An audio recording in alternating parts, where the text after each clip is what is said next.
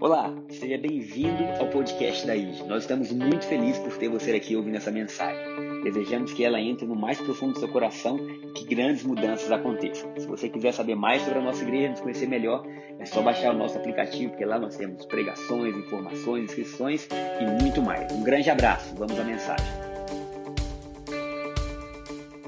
Amém. Bom dia, igreja. Vocês estão bem? Sempre.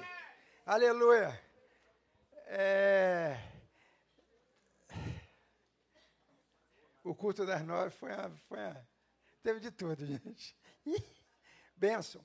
Mas vamos lá, agora nós estamos ao vivo. Você que está em casa, beijo no seu coração. Que bom que você nos assiste. E quando puder, esteja conosco aqui, porque o negócio aqui é bem mais quente. Amém? Queridos, seguinte. É... Sempre que a gente se reúne, nós estamos aqui para falar dos grandes feitos dele.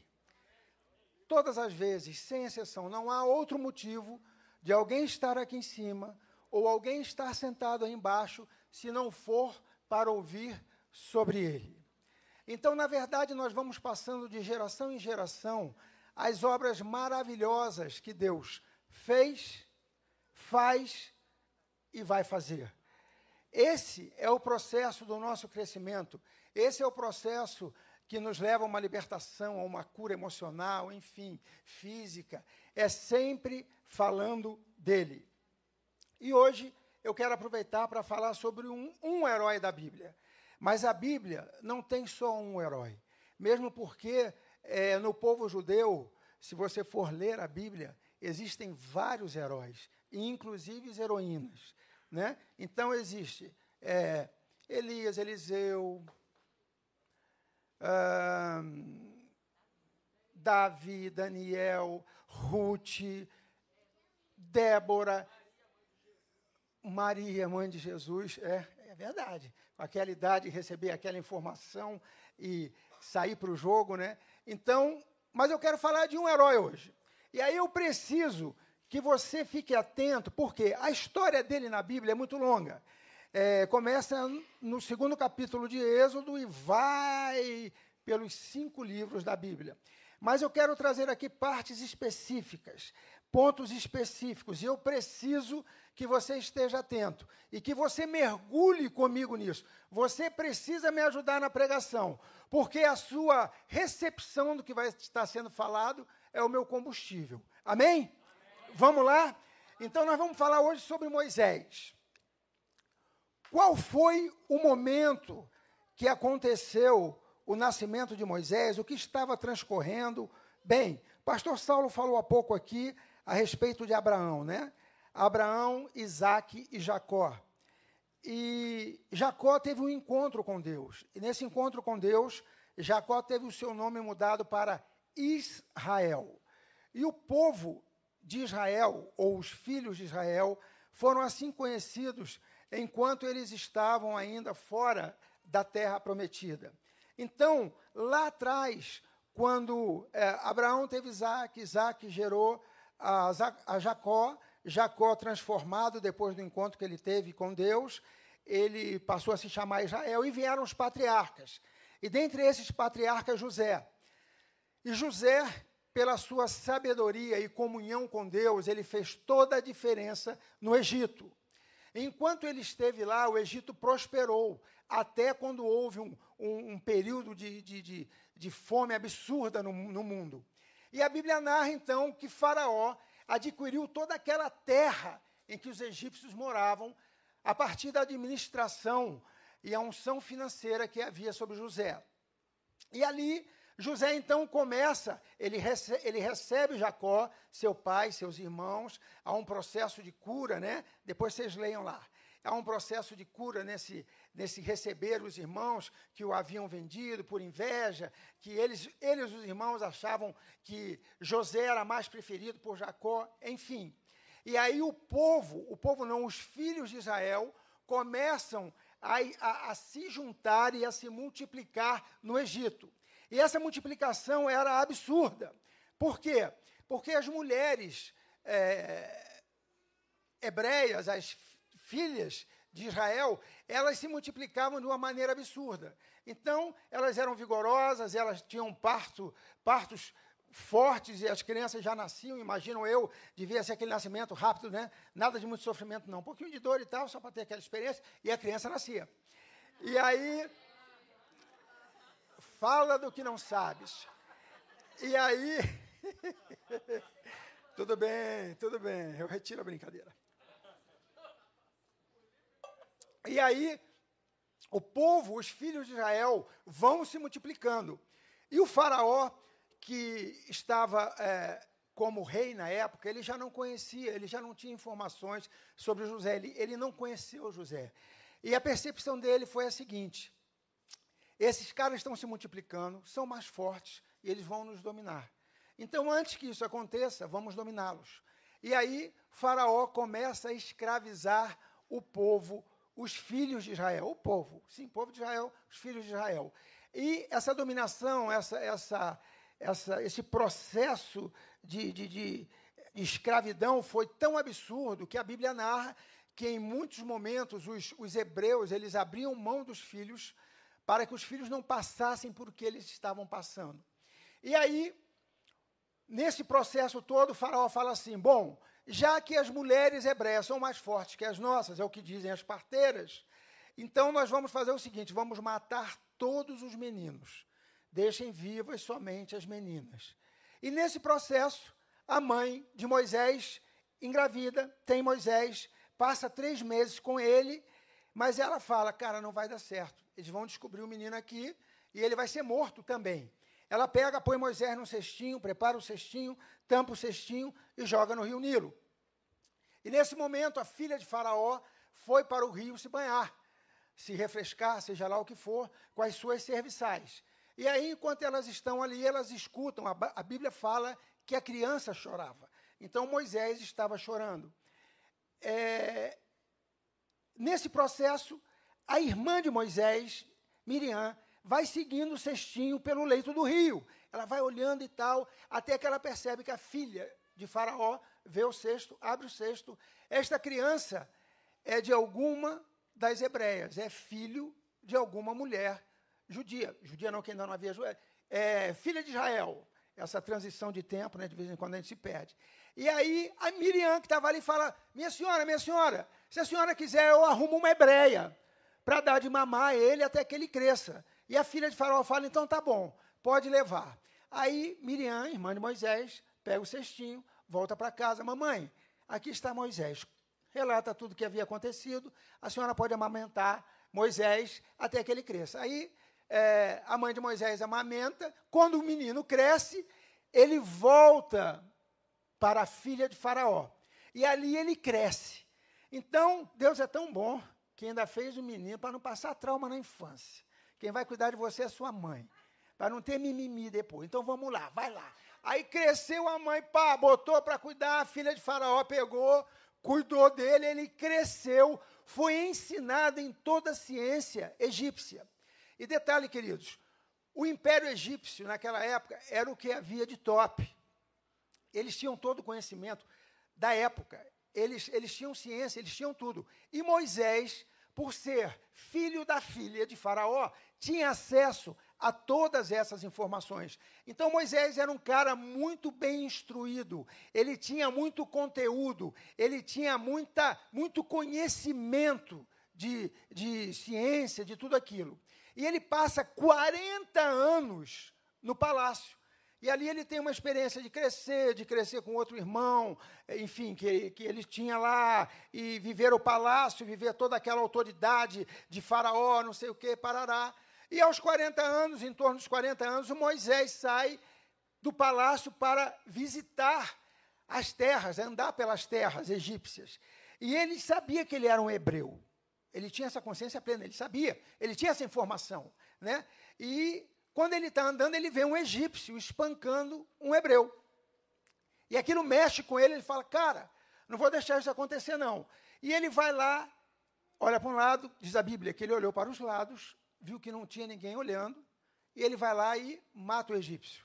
Matou o egípcio, ele enterra o egípcio ali naquela terra, naquele lugar do deserto lá, onde eles estavam, porque lá tudo é deserto, tá, queridos? Então é terra para tudo que é lado, é pedra para tudo que é lado. E aí ele enterrou lá o, o egípcio e voltou para o palácio. No dia seguinte ele sai novamente a andar pelas terras e ele vê dois hebreus brigando. E um hebreu prevalecia sobre o outro. E aí ele chega e fala: rapaz, que isso, para que, que você está brigando? E esse hebreu que estava prevalecendo vira para ele e fala assim: Ué, quem te fez juiz sobre nós? Por acaso você vai fazer comigo o que você fez com o egípcio ontem? Aí ele falou: Ih, descobriram tudo. Eu pensei que ninguém tivesse visto, mas viram. E aí Moisés foge. Ele falou: Cara, vão procurar para me matar. E ele fugiu. E realmente Faraó manda homens atrás de Moisés para matá-lo, pelo que ele havia feito. E aí Moisés foge para o deserto. Chegando no deserto, ele era um cara treinado também nas artes de guerra, etc. Ele está cansado, junto a um poço, e vem lá umas mulheres com o seu rebanho. E elas, essas mulheres colocam o rebanho para beber água, e quando elas colocam o rebanho para beber água, os outros pastores falam: Ei, aqui não. Primeiro o nosso rebanho, depois de vocês, mulheres. E aí Moisés vê aquilo de novo fala: Comigo aqui, não. Aí ele vai, fala: Ó, o negócio é o seguinte, elas vão colocar o rebanho aqui, vai beber água, e depois que o rebanho delas beber água, você põe de vocês. E foi o que aconteceu. Os caras sentiram firmeza, falaram, tudo bem, pode ir. E aí elas voltam para casa e o pai pergunta, por que vocês chegaram tão cedo? Ela fala, olha, havia um egípcio. Interessante que ele estava vestido como um egípcio, sim, porque ele morava no Egito, mas ele tinha um coração, né? E aí o pai fala, de jeito nenhum, chame-o para cá. E aí elas voltam lá, chamam Moisés, Moisés chega na casa de Jetra, bem recebida, etc., e se casa com Zípora. E ali ele passa 40 anos no deserto, com Zípora, com seus filhos. O primeiro filho dele foi Gerson, né, que significa é, é, sou peregrino em terra estranha, ou sou estrangeiro, alguma coisa assim, vive em terra estranha. Coisas que a gente não tem, né? Essa atenção quando vai botar nome em filhos, né? Mas eu, como já tinha sido informado antes, os meus três filhos eu coloquei nomes que tinham a ver, que eram abençoadores. Não assim, né? É, Gabriel nasceu, estou feliz. Tiago nasceu, este é o primeiro. Não, não foi isso não. Né? Mas tem a ver assim, Tiago, Júlio e Gabriel são nomes é, que dá tudo certo. Né? Então, é, ele botou o primeiro nome de Gerson né? Sou peregrino em terra estranha, né? E ali ele foi crescendo. E durante 40 anos, queridos, ele é, viveu no deserto. Até que ele teve um desejo. Ele foi vivendo. Então, 40 no palácio, 40 no deserto. Ele já estava ali por volta dos 80 anos. E depois nós vamos voltar nessa idade dele de 80 anos. E ele está desejoso de ver algo acontecer na vida. E ele começou a pensar: cara, tudo aquilo que eu aprendi, Puxa vida, eu vivi no palácio tanto tempo, eu tenho tanto conhecimento e tal, e agora aqui eu estou cuidando de rebanho. Rebanho de cabra, rebanho de ovelha, rebanho de, de boi, seja lá o que for. E ele estava cuidando dos rebanhos. E aí ele tem uma experiência. E essa experiência é o nosso primeiro ponto, que diz: o herói é você. É o primeiro ponto da nossa pregação. Por isso que eu falei, mergulhe comigo, porque a história é extensa. Eu vou tentar resumir. Nós já estamos entrando agora no primeiro ponto. O primeiro ponto é: o herói é você. Da sua vida é você, desde que você esteja com Jesus, andando com Deus. Por quê? Queridos, é, é interessante que Moisés teve uma experiência sobrenatural que mudou a vida dele. Ele estava lá cuidando dos rebanhos do, do sogro e ele foi ele foi encontrado por Deus, vamos colocar assim. E aí eu falo o seguinte: Nessa pregação, você vai tentando se identificar na história de Moisés, porque muitas vezes é como nós percebemos individualmente ou percebemos como igreja o que Deus está fazendo. A gente sempre tem uma percepção. E, infelizmente, a maioria das vezes, né? Às vezes não a maioria, mas uma boa parte delas, a nossa percepção é de que aquilo não vai acontecer. Eu, herói, eu, herói da minha vida. Né? Eu, eu, eu, nessa nessa andança né, no Evangelho, eu já ouvi gente falando assim, mas pastor, apóstolo, eu não, eu não cuido, eu não consigo cuidar nem de mim, vou cuidar de alguém. Pois é, vai. E quando é assim, Deus não, não te dá só mais um, não, te dá mais uma renca, que é para você se ligar que você é um herói, porque Ele em você te faz um herói. E aí, Moisés caminhando no deserto, ele tem uma experiência, eu quero ler com vocês. Êxodo, capítulo 3, versículo 1. Êxodo 3, versículo 1. Só para vocês terem ideia. Êxodo 3, versículo 1. Vamos lá. Tá, caiu no 2. Tudo bem, não tem problema não. O primeiro, põe um, não é que no outro foi num. Coloca ele aqui, vamos no um. Moisés, olha aí, olha só, só, só para você se tocar. O cara culto para Chuchu, para o, o cara. Moisés apacentava o rebanho de Jetro, seu sogro, sacerdote de Midian. E levando o rebanho para o lado oeste do deserto, chegou a Horebe, o monte de Deus. Ali, o anjo do Senhor lhe apareceu numa chama de fogo, no meio de uma sarça. Moisés olhou e eis que a sarça estava em chamas, mas não se consumia. E o legal aí, queridos, é que no deserto, esses arbustos, sarças, né? Elas são, são uns arbustos pequenos, assim, meio embolados, assim, de uma altura baixa, e todos eles são extremamente oleosos. E eles pegam fogo até pelo calor do dia. O sol bate, bate, bate, eles queimam, entram em combustão e a sarça vai embora. Né? É como aqui, às vezes, no, no inverno. Bate o sol no, no gramadão lá, está seco e o negócio pega fogo. Ou ali no, no mato, enfim. E foi isso que aconteceu. Mas o que chamou a atenção de Moisés foi que ele já tinha visto N arbustos queimando e se consumindo. Só que esse arbusto não se consumiu. Ele viu o arbusto queimar, fogo no arbusto, e isso mexeu com ele. Interessante que Deus, quando quer chamar a nossa atenção, ele sempre faz algo diferente, que desperta em cada um de nós. Cada um tem uma forma de ser pá, tocado. E isso é interessante. Por quê? Porque os arbustos são todos iguais. Eles queimam naturalmente da mesma forma. Mas quando tem o fogo de Deus ali, ele queima diferente. E cada um de nós já teve essa experiência. Você viu em algum momento na sua vida um arbusto queimando de forma diferente. E arbustos somos nós, tá, queridos? E aí você falou, cara, algo está acontecendo. Olha o que fala a Bíblia. Então disse consigo mesmo, Moisés, né? Vou até lá para ver essa grande maravilha, porque a sarça não se queima. E aí, versículo 4, só para dar esse. Quando o Senhor viu que ele se aproximava para ver, Deus, do meio da sarça, o chamou e disse: Moisés, Moisés, e ele respondeu: Eis-me aqui. Então, por que, que esse primeiro ponto eu falei que o, o herói é você? Porque, meu irmão, Deus nos prepara para fazermos coisas com Ele que nós não temos ideia. Quando eu tinha 19 anos, eu vi uma sarça arder. Eu sei que aquela sarça mudou para sempre a minha vida. E eram três senhoras que, se você olhasse hoje, ia falar: que mico, você vai para uma reunião com três senhoras veinhas daquela. Pois foram aquelas três veinhas que mudaram a minha vida, porque queimou um fogo diferente na vida delas. E esse fogo, quando queimou, que Moisés viu, Cara, ele ficou impactado. Ele falou: Meu pai, aconteceu alguma coisa. Ele viu o sobrenatural. O sobrenatural. E aí Deus fala para ele: Moisés, o negócio é o seguinte: vi que meu povo está escravo. Eu ouvi o clamor dele, porque a Bíblia narra que o povo clamou a Deus, Deus ouviu o clamor e desceu. E quando Deus desce, irmão, a coisa é séria. Ele chega com força, para mudar mesmo, para transformar. E eu desci. Moisés é o seguinte: você vai voltar lá no Egito.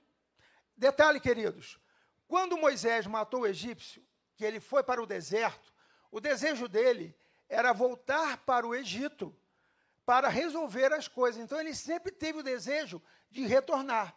E aí Deus fala assim para ele: olha, aquele faraó que te perseguia já morreu. Você pode voltar para o Egito, que agora eu vou te usar para tirar o meu povo e para levar para a terra prometida. Eu vou te usar. E qual é a reação dos arbustos, querido? Quando a gente escuta de Deus que Deus vai nos usar, o que, que a gente fala? Eu? A mim? Não acredito. Não, não vai dar certo. E olha que coisa linda. Põe aí, é, ele aqui em 3, capítulo 3, versículo 11. Aí Deus falando, argumentando com Moisés: Moisés, é você, eu vou te usar, eu vou tirar meu povo da escravidão. Eu ouvi o clamor dele e eu desci e vou fazer. Operando Deus, quem impedirá?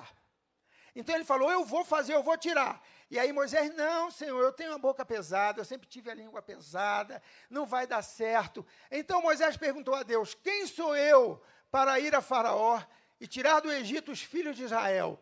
Eu conheço um pastor, ele mora no Rio, muitos aqui conhecem, pastor Cléris. Ele fala assim: ó, faz o seguinte, né, de vez em quando, quando eu conversava com ele, inclusive quando ele falou assim para mim, né? Você vai ser pastor. Eu falei, não vou não.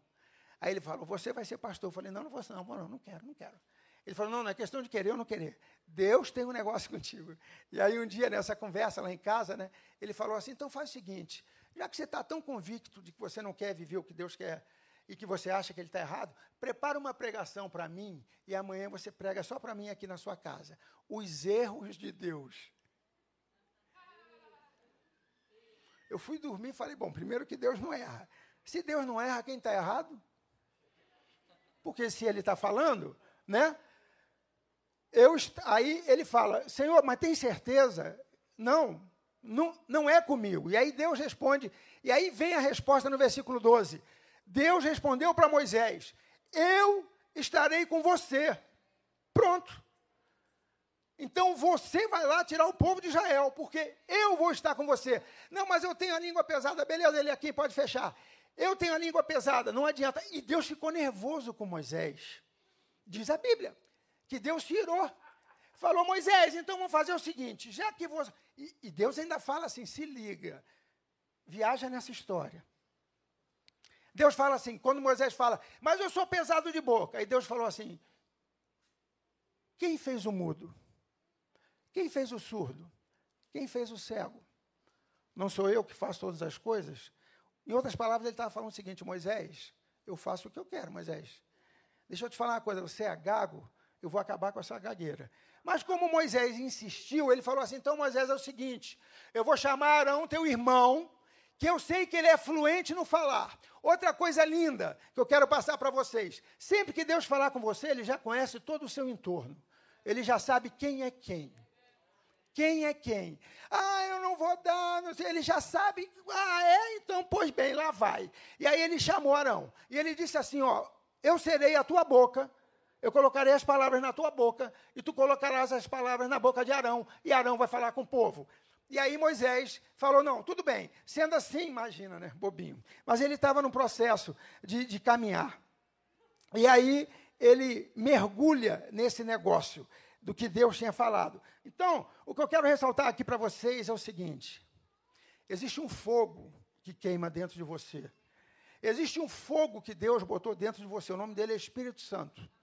João Batista, quando estava é, é, batizando nas águas, como precursor de Jesus, e ele, com aquele estilo dele, um pouco colérico, né? raça de víboras, quem vos induziu a, a, a se a fugir da, da, da, ira eterna, não sei o quê. E, e aí, quando ele, naquele processo de batismo e tal, ele vê Jesus, ele fala: Olha, eu vos batizo com água, mas virá aquele que vos batizará com Espírito Santo e fogo. Virá aquele que vos batizará com o Espírito Santo e com fogo. Então você foi batizado no Espírito Santo, você tem o Espírito Santo, você tem fogo dentro de você. Você é um arbusto que quando você quiser, você vai queimar o fogo de Deus. Aquele fogo estranho nos consome, tira a nossa paz, nos deixa inquieto, angustiado. Mas quando o fogo de Deus queima em você, tu trabalha, serve e corre para aqui, corre para lá. De noite tu está cansado, mas está feliz o arbusto está preservado, está cuidado, está tá alimentado. E aí Moisés falou: não, então beleza, eu vou viver isso. E ele foi e começou um processo de caminhar nessa revelação de Deus. Outra coisa que eu quero trazer para vocês é o seguinte: até Jesus, até Jesus, o herói da sua vida, não espere de ninguém. A gente normalmente coloca as nossas resoluções no ombro de alguém, né? Meu pai vai fazer, minha mãe vai fazer, meu avô vai fazer, minha avó, meu tio, minha tia, meu primo, meu primo, meu irmão. Não, é você, irmão. É você. Lucas capítulo 2, versículo 52 diz assim: que Jesus crescia em graça, estatura e sabedoria diante de Deus e dos homens. E você, ainda que você não acredite, mas eu sei que você acredita, vai crescer em graça e sabedoria diante de Deus e dos homens, porque a estatura já está bom, né? Então você vai crescer. Você vai crescer. Você é um herói. Quando Deus te levanta, é para você fazer coisas tremendas, porque você faz parte de algo maior. Quando Deus chamou Moisés, ele falou: Moisés, eu vou tirar o meu povo do Egito para levar para algo maior, uma terra que mana leite e mel. É isso que eu vou fazer. Quando Deus lhe salvou, ele lhe salvou para fazer algo maior com você. Ele tirou da escravidão do Egito, o mundão velho aí fora, né? E te levou, está caminhando com você para que você viva cada vez mais dentro de uma terra que mana leite e mel uma terra que não lhe consome, mas uma terra espiritual, física, emocional, que lhe alimenta, que lhe guarda, que lhe protege. Essa é a nossa caminhada. Então aqui nós temos Moisés. Temos Moisés por aqui. Aliás, temos um Moisés ali de nome, né? Glória a Deus. E nós temos, nós vivemos isso. Nós somos aqueles que levamos os outros para um momento diferente. E aí, sem saber, nós começamos a apontar um caminho mesmo titubeando, mesmo assim, cara, será que Deus vai me usar mesmo? Será que Deus está me usando? Será que está acontecendo aquilo que Deus falou? Sim, está acontecendo. E aí o nosso segundo ponto é apontando o caminho. Por que apontando o caminho? Quando Moisés voltou para o Egito, encontrou Arão, teve a confirmação do que Deus falou, que Arão ia recebê-lo. Eles começam a falar para Faraó para liberar o povo. E o faraó resistindo, resistindo, resistindo, e os sinais iam acontecendo. Era rã que se multiplicava, o rio Nilo virou em sangue, né, teve chuva de, de, de granizo, teve, teve tudo. Por fim, a décima praga foi, foi a, a, morte dos primogênitos, né, que foi instituída a Páscoa. Mas nesse processo todo, Moisés estava crescendo, como todos nós crescemos quando Deus está fazendo. Os sinais e milagres que nós vemos, queridos, não é um entretenimento que Deus faz para o crente, para o cristão, é para que você cresça. A gente sabe que nós temos Deus. Eu sei. Eu, eu cara, imagina 19 anos morando no Rio, moto, carro, Flamengo. Maracanã, quarta, quinta, sexta, para jogar contra o Fluminense, para jogar contra essa turma toda. E, cara, era muita distração. Deixa eu te falar uma coisa, era muita distração. Muita. Além da juventude, porque o jovem. O jovem é uma pessoa diferente, né? Ele acha que pode tudo, né? Que eu sei de tudo. Pá, pai, cala a boca, tu não sabe de nada. Vou, pelo amor de Deus, tu já tá velho, vou. Cara, eu sou jovem. Eu fui alcançado, cara. Eu fui alcançado. Quando eu percebi, eu falei, mano, o que Deus está fazendo comigo é algo que nem eu entendo. Então, quando começa a apontar o caminho, quando aquelas dez pragas acontecem e o povo sai pelo caminho, Moisés já era Moisés, ainda que ele não entendesse. Mas ele ainda estava naquele, vamos embora, vamos caminhando, vai acontecer. E ele sai e vai para fazer aquilo que Deus tinha que fazer no meio do povo. interessante que nessa caminhada tinha a nuvem e a coluna de fogo. O povo de Israel caminhava. Deus é tão assim, e nas nossas vidas isso também acontece, tá, queridão? Tem a nuvem que lhe dá frescor durante o dia, sombra, e à noite, quando está escura, ela vira coluna de fogo. Então a presença de Deus era nuvem, coluna de fogo. Nuvem, coluna de fogo. E o povo andando. Aí parece que o povo se acostuma com aquilo, né? Ah, essa nuvem está aí desde que a gente saiu. Ah, essa coluna de fogo toda hora se manifesta aí, desde que nós estamos caminhando. É, queridão, é desde que vocês estão caminhando, só que é Deus no meio de vocês. É Deus se mostrando que vai estar contigo, por onde você for, para enfrentar o desafio que for. Deus está contigo. Mas aí chega a hora do milagre. E, e ó, eu gosto, irmão. Eu, eu, ó, eu nasci no fogo, cresci no fogo e vou subir no fogo. Gente, eu gosto de milagre, mas milagre maduro, com gente madura, né? Com gente que sabe o que está fazendo, sabe o que está vivendo. E aí o que, que acontece? Eles estão nessa caminhada e eles chegam diante do Mar Vermelho. E lá diante do Mar Vermelho, o povo que não era mais escravo, já estava caminhando, já estava com uma condição completamente diferente. Mas na mente ainda não entendia o que Deus estava fazendo. Deus estava gritando para eles: ó, uma vez que eu estou no meio de vocês, como nuvem e fogo, vocês já não são mais os, os mesmos. Vocês fazem parte de algo muito maior que vai acontecer para que os outros povos vejam, e a Bíblia narra isso, para que os outros povos vejam e saibam que eu sou Deus. E aí eles chegam diante do Mar Vermelho, Mar Vermelho lá, e num dado momento o faraó que os deixou ir, fala assim: não, me arrependi. Vou lá buscá-los. Como perder uma mão de obra dessa? De jeito nenhum, vamos lá. E aí ele pega o exército,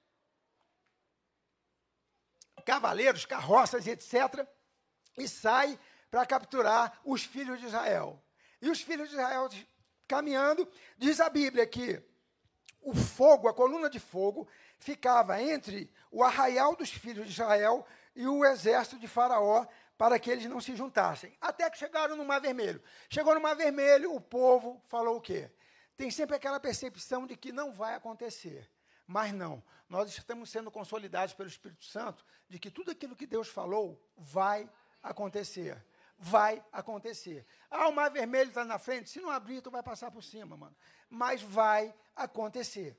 E aí eles param diante do mar vermelho e é uma situação engraçada, que eles viram para Moisés e falam assim, Moisés, legal, você nos tirou lá da terra do Egito para a gente morrer aqui no deserto, né? Que ideia maravilhosa. E agora, o que, que nós vamos fazer? Os caras estão chegando aí atrás da gente, o mar vermelho na frente, Olha o diálogo. Esse Deus é lindo demais. Coloca ele aqui, por favor. Êxodo 14. Aí eles fazem essa pergunta e a Bíblia fala que Moisés clama a Deus: Senhor, e agora? O que é que eu faço? Deus responde: O Senhor disse a Moisés: Por que está clamando a mim? Já aconteceu isso contigo? Deus fala que vai fazer algo na tua vida. E aí você vê que aquele negócio não está acontecendo, ficou difícil. Qual é a pergunta que você faz? Ué, você não falou que ia fazer, Senhor? Estou te pedindo para fazer. Aí Deus fala assim para você: por que, que você está clamando a mim? Você não precisa mais clamar a mim, porque eu estou contigo, eu falei que vou fazer. Essa pergunta que ele faz a Moisés é exatamente isso. Moisés, eu já não te trouxe até aqui, meu irmão. Qual é a dúvida? Só porque o povo está reclamando? Por que você está clamando a mim? Diga aos filhos de Israel que marchem. Meu irmão, você tem que se movimentar. Mova-se, marche, vá em direção àquilo que você quer, vá em direção àquilo que Deus falou que vai fazer com a sua vida. Marche, marche, diga ao povo de Israel que marche. Aí Moisés deve ter feito assim, ó. Maravilha, povo, marche. E aí Deus fala para Moisés: E você, levante o seu bordão e estenda a mão sobre o mar, as águas se dividirão. Então é interessante que até a postura, eu fiquei imaginando, cara, vê se não é isso. Você sabe que o, o nosso corpo, a postura do nosso corpo, ela é importante, né? Então, se você está com uma postura adequada para um determinado momento, com certeza o seu corpo vai responder aquilo. Você já viu um motivador, um líder, ou seja lá o que for, com a mão no bolso, falando, ó, Jesus te ama, viu, Marco Antônio? Vai dar tudo certo. Não, Deus é bom. Ele vai dar, vai, vai. Ele vai fazer. Deus vira para Moisés, meu irmão, estende o bordão, estende a mão e o mar vai se abrir. Posição de campeão, já reparou? Quando você vence alguma coisa, uh, você recebe alguma coisa, a primeira coisa que você faz, é o quê? Abrir os braços, não é? Uh, não? Ah, obrigado, querido. Bom, eu sei que vocês estão compenetrados na história, mas me ajudem. Faz ou não faz? Uh! Lógico, é a primeira coisa que a gente faz, né? Massa, que legal! Uh, pois é. Deus fala, Moisés, vamos lá, postura de campeão. Abre os braços, estende a mão. E o mar vai se abrir. E é isso que ele faz conosco. É isso que ele nos leva a desfrutar. Meu irmão, quando você desfruta de um negócio desse, o mar ainda não abriu, não. Sabe por que você cresce? Porque toda vez que você dá um passo de fé, o mar na sua frente ainda não se abriu. Porque se ele já tivesse aberto, qual é a vantagem? Mar vai se abrir. Não, já, já abriu. E aí, queridos, eu preparando essa palavra, eu pensei em um desenho que eu vi quando os meninos eram pequenos. Quando Gabriel Shaila, ele era pequeno, lhe aguardando. E aí, é, Príncipe do Egito. Quantos já viram esse desenho? Não, levanta o braço direitinho, gente. Príncipe do Egito. Quantos já viram? Obrigado. Vocês também estão me destraumatizando. A turma do primeiro culto me ajudou, agora também. Por que destraumatizando? Eu estava preparando a palavra, eu falei, cara, sensacional. Eu lembrei do desenho Príncipe do Egito, aquele, aquela música do filme legal e tal. E aí eu pedi para a Thaís da comunicação, está aí a Tatá? Está ali, ela? Ali, a Thaís, você, Thaís. Calma, está tudo bem, fica tranquila. Aí eu falei, Thaís, é o seguinte, pega um filme, que é um desenho, Príncipe do Egito, e pega lá quando Moisés está atravessando o mar, porque aquilo tem tudo a ver com o que eu vou pregar. Cara, é um milagre, é a hora do milagre, é a hora que a gente dança, pula, uh, glória a Deus.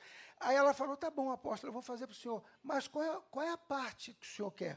Falei, não, Thaís, tu pega aquela que o mar está se abrindo. Ela nem sabia que o mar se abria, porque ela não, nunca tinha visto esse desenho. Aí ela falou, eu não conheço o desenho. Eu falei, como assim não conhece o desenho? Ela falou, não, não conheço. Eu falei, então vou pedir para a Juliana. Juliana, mandei a mensagem para ela, Ju, me ajuda. Pega o desenho Príncipe do Egito. Ela, qual? Eu falei, não, vocês estão macunadas. Vocês estão combinando contra mim. É o príncipe do Egito, aquele que fala sobre Moisés. Ela, tá bom, tá bom. Foi lá, pegou, mandou. Aí a Tatá volta de novo. Apóstolo, tá tudo divididinho por blocos. Qual que o senhor quer? Aí eu fui, peguei, preparei. Eu falei, cara, mas, gente, que coisa, né? Eu descobri que a Thaís, ela nasceu no ano que o, que o desenho, o filme foi lançado, ela nasceu. É óbvio que ela não ia conhecer, né? Mas, enfim, eu falei isso só para dizer que, é, sim, para vocês me destraumatizarem, que eu achei que eu tivesse nascido no milênio passado. Vamos lá, para fechar esse segundo ponto. Em quando orar parece ser em vão, a esperança gente, ó. aves que migram no verão. Mas eu estou aqui, sentindo forte o Miriam dançando com tamborim. Busco a fé e digo que jamais pensei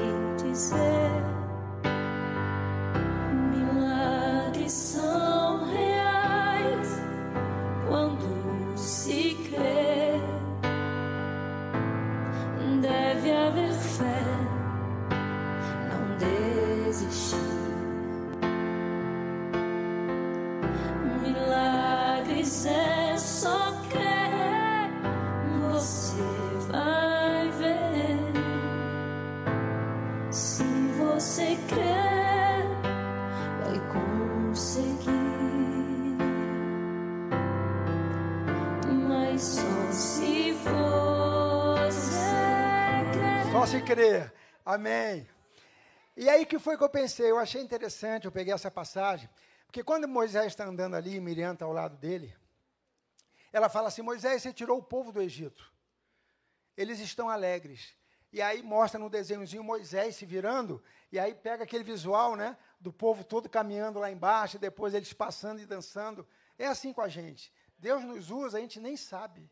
Aí tem uma hora que o Espírito Santo ou algum irmão tem que chegar para você, e aí, cara, para, dá uma olhadinha, vê o que você fez, vê o que você já ajudou a construir, olha o quanto você já serviu, olha o quanto você já contribuiu, aí você olha e fala, realmente, Deus me usou. Então, apontando o caminho, queridos, todos nós apontamos um caminho. Às vezes, até sem saber, você está apontando um caminho de vida. Você está apontando um caminho onde vai haver alegria, onde vai haver paz, onde vai haver momentos é, maravilhosos. E aí nós vamos para o nosso terceiro e último ponto. Obrigado. oh, meu Deus do céu. O terceiro e último ponto, os melhores anos. Os melhores anos. E aí eu quero dizer que há uma experiência quando nós começamos a andar com Deus. Moisés passou 40 anos no, no palácio, ele passou 40 anos no deserto, mas ele chegou nos últimos 40 anos e foram os melhores anos da vida dele, assim como é conosco. Quando você conhece Jesus, os melhores anos são aqueles depois que você conheceu a Jesus. Não são os anteriores, são aqueles Aí você fala, puxa, mas é, será que é? É, você só ficou mais maduro, mais responsável. Aquelas besteiras que você fazia, que achava que não ia dar nada, você descobre que dá. E aí você tem uma postura diferente. Mas são os melhores anos da sua vida. São os melhores anos da sua vida. E aí eu quero mostrar para vocês como foi que deu essa virada de chave na vida de Moisés. Por que, que ele experimentou esses últimos 40 anos de uma forma tão vigorosa? Porque ele conversou com Deus. Olha o que diz Salmo 90, versículo 10, depois a gente vai para o 12. Diz assim: Moisés está orando, tá? E segundo os estudiosos, é, esse salmo foi escrito quando ele estava ali próximo aos 80 anos ou acabado de fazer 80 anos. E ele está então percebendo que a vida dele passou. Ele teve muito ensino, ele teve uma vida de 40 anos no palácio, depois no deserto, mas a vida passou. E ele estava conversando com Deus e ele diz assim: os dias da nossa vida sobem a 70 anos, ou em havendo vigor a 80. Neste caso, o melhor deles é canseira e enfado, porque tudo passa rapidamente e nós voamos. Ele estava com uma consciência plena do que ele estava vivendo. Versículo 12, ele fala assim: Ensina-nos a contar os nossos dias, para que alcancemos coração sábio. E a resposta que Deus deu para Moisés nessa oração foi a sarça que ardeu. Aquele fogo que queimou e não consumiu a sarça foi o ponto de virada, de inflexão na vida de Moisés, quando ele começou a andar com Deus. E ele entendeu essa contagem de tempo, essa contagem de dias. E ele percebeu que os melhores dias da vida dele eram exatamente aqueles que ele estavam que ele estava andando com Jesus, que ele estava andando com Deus, ok, Jesus ainda viria, mas aquele anjo do Senhor, com letra maiúscula, lá no, no capítulo 3, versículo 2 de Êxodo, é ele, é Yeshua, é o Jesus, o Cristo. Ele vai e, e, e se apresenta. Ele fala: Ei, ei, Moisés, já imaginou Deus chamando teu nome? Já chamou. Talvez você não tenha percebido, o meu já chamou N vezes. N vezes. Nas situações mais diferenciadas eu ouvi Deus chamando meu nome. Às vezes você não escuta, mas você sabe, Deus está falando comigo. Deus está falando comigo. E aí você para para ouvir o que Deus está falando. E foi o que aconteceu com ele. Ele teve essa experiência. Então a lição que nós temos é a seguinte: não é informação colhida, mas a revelação transmitida. Não se trata de conteúdo se trata de relacionamento com Deus para aprender quem Ele é. Foi isso que Moisés concluiu lá nos seus 80 anos e depois nos 40 anos restantes que ele viveu. Foi tão lindo, tão lindo, que quando Moisés, é, a Bíblia fala, morreu Moisés, né, que Moisés havia morrido no monte com Deus. Deus o levou, né?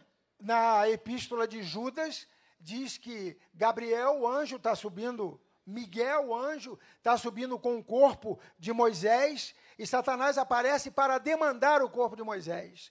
Aí Miguel vira para Satanás e fala: O Senhor te repreenda, e assim ficou resolvido, e ele continuou indo com o corpo de Moisés para, enfim, o céu, para a presença de Deus. Então, é, quando Moisés morre, ele está com 120 anos. Agora, olha o que diz a Bíblia, vou ler para você. É tão lindo, é tão lindo. Ó, Moisés tinha 120 anos quando morreu, mas os seus olhos não se haviam enfraquecido e ele não havia perdido o vigor. Quando ele ainda estava sem Deus, ele falou: Senhor, 70 anos, 80 anos é enfado. Deus falou: Peraí, peraí, Moisés, eu vou te ensinar um sobrenatural.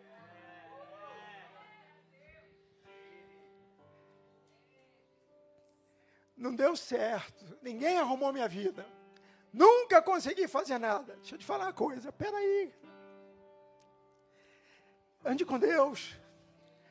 Faça o que Deus quer que você faça. Não o que você quer fazer, mas faça o que Deus quer que você faça, que você vai se alegrar. Você não vai precisar dar respostas, você vai viver a resposta. Você vai viver aquilo que Deus tem para você. Olha, é, ficou tão forte, tão forte, aquela experiência de Deus com o arbusto, que em Deuteronômio 33, Moisés chama Deus de aquele que apareceu na sarça. Moisés estava ou não estava marcado?